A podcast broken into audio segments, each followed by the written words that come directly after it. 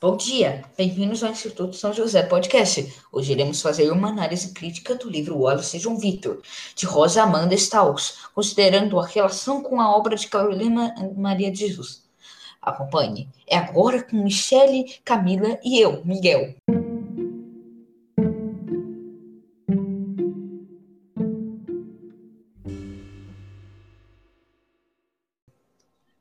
Não conhece, o livro Wallace e João Victor conta a história de Wallace, um menino morador de rua, e de João Victor, que era de classe média. Apesar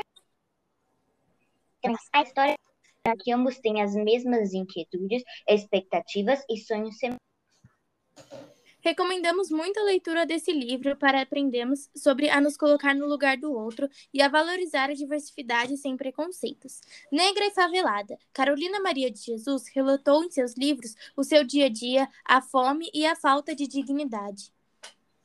Foi homenageada pela Academia Paulista de Letras e da Academia de Letras da Faculdade de Direito de São Paulo, com vários prêmios podemos perceber que as condições de vida de Carolina Maria Jesus e Wallace e João Vitor eram precárias.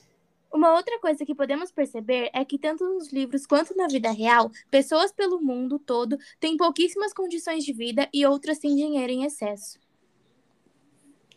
Na maioria das vezes, as pessoas mais pobres são negras, o que se deve ao passado do Brasil, o que não é algo bom, claro. É impressionante. Vemos que podemos associar bastante Carolina, João Vitor e Wallace.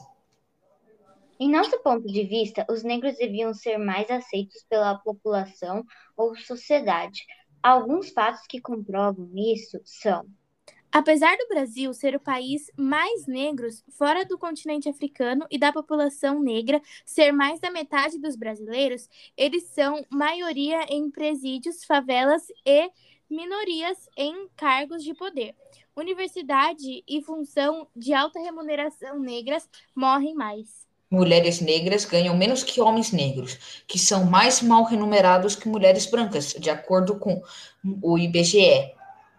Homens brancos ocupam o topo da escala de salários no país, enquanto pretos e pardos são os dois terços dos desempregados. As mulheres pretas ou pardas continuam na base da desigualdade da renda de Brasil.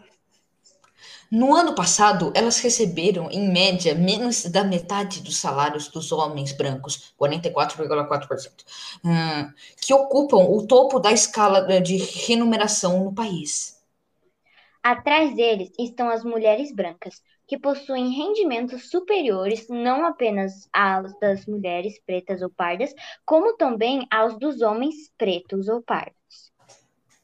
Os dados fazem parte da pesquisa Desigualdades Sociais, por cor ou raça publicada pelo Instituto Brasileiro de Geografia e Estatística, no caso IBGE.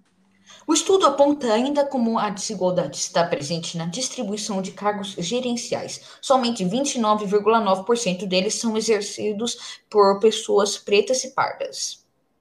Quanto mais alto o salário, menor é o número de pessoas pretas e pardas que ocupam esses postos. Uma pesquisa aponta que 30% dos brasileiros dizem ter sofrido discriminação por causa da classe social.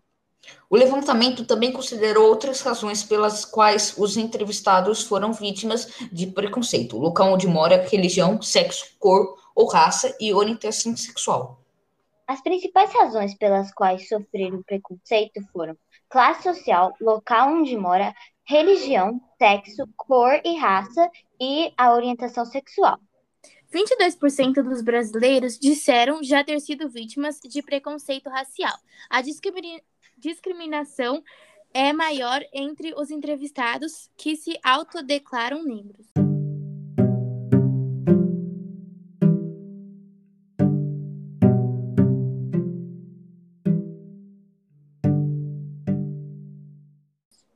Valeu, galera! Até o próximo programa!